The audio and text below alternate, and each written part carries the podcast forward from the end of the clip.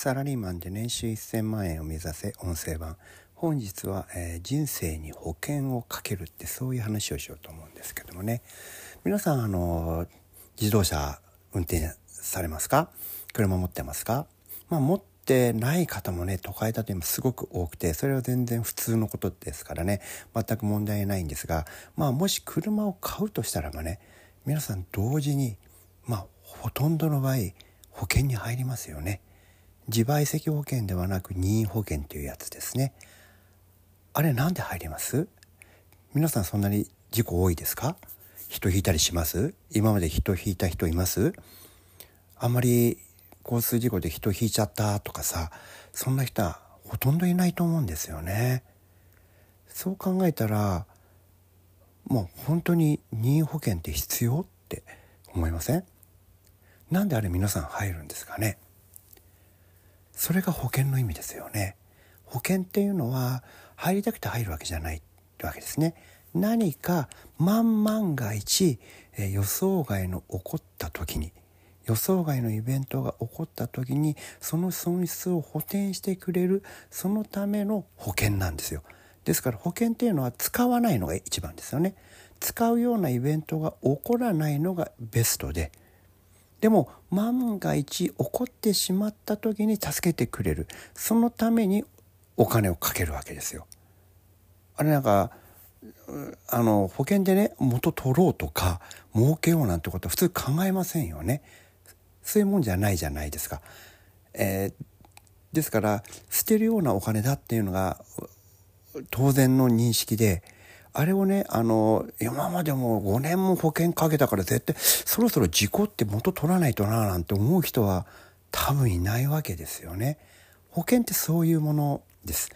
つまり予想外のことが起こって自分ではどうしようもない時にその損失を埋め合わせをしてくれるそれが保険なわけですよね。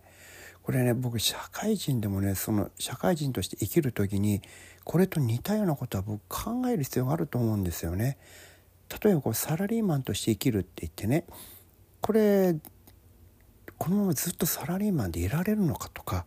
今の会社がねずっとそのまま営業できるのか同じように給料を払ってくれるのかあなたはクビにならないのか、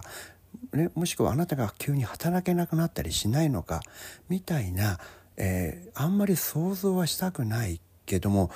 万万が一起こったらやばいイベント。困るよ困った事態になるイベントってこれはいくつもパターンが想定できますよね。そういう時に保険聞いてますか？そうなった時に保険となるようなものっていうのはあなたは自分の中で持ってます？ああ僕ねサラリーマンクビになっても大丈夫なんだ。こうやってお金が入るから。生活費の最低分はこうやってお金が入るから大丈夫。みたいなのあります？僕はね今あの自営業で経営者なので保険に入っています。例えば僕が、えー、脳卒中とかね心臓発作とかそういうので倒れたりした場合にえーと、保険金が下りる。だからすごく限定された条件ですから、えー、掛け金安いんですね。その代わりあの払わあの払ってもらえるパターンもすごく少ないちょっとあの入院したぐらいじゃダメなんですよ。もう本当に、えーと、突発的な病気になった時それで働けなくなった時に、えー、生活を保障してくれるその最低限の生活を保障してくれるってそういう保険に入っているんですね。これ掛け金が年に15万ぐらいだと思うんですけどもだから月に1万ちょっとですよね。これならまああの本当に保険として車の保険と同じような感じでですからまあ入っても意味があるかななんて思って入っているんですけどもそれに似たようなことをね、まあ、皆さんに保険に入れと言ってるんじゃなくてそれに似たようなスキームを自分で考えてますサラリーマンがダメになった時サラリーマンとして働けなくなった時のことを考えて保険の代わりになるような何かのものっていうのはねご自身でちょっとね考えておくべきだと思うんですよね。サラリーマンができなくなっても生活には困らないなんとかギリギリね、えー、贅沢はできないけれどもなんとかギリギリ生活が、えー、と維持できるぐらいの、えー、そのためのもちろんそれは貯蓄というのも一つの保険の在り方ですし一つは何か副業を持っておく副業を立ち上げるみたいなこともその当然保険になりますよね。もしくはそのサラリーマン以外で働く働けるようにしておくですとか、えー、会社が潰れてもすぐに次の会社に転職できるように、えー、エージェントとね話がしてあって、えー、転職しようと思ったらいつでも次の会社からオファーレターが来るようになってる。これら全部保険です。今のあなたの生活を維持するための保険のいろんなパターンを今僕言葉で紹介したんですけどね。このうちの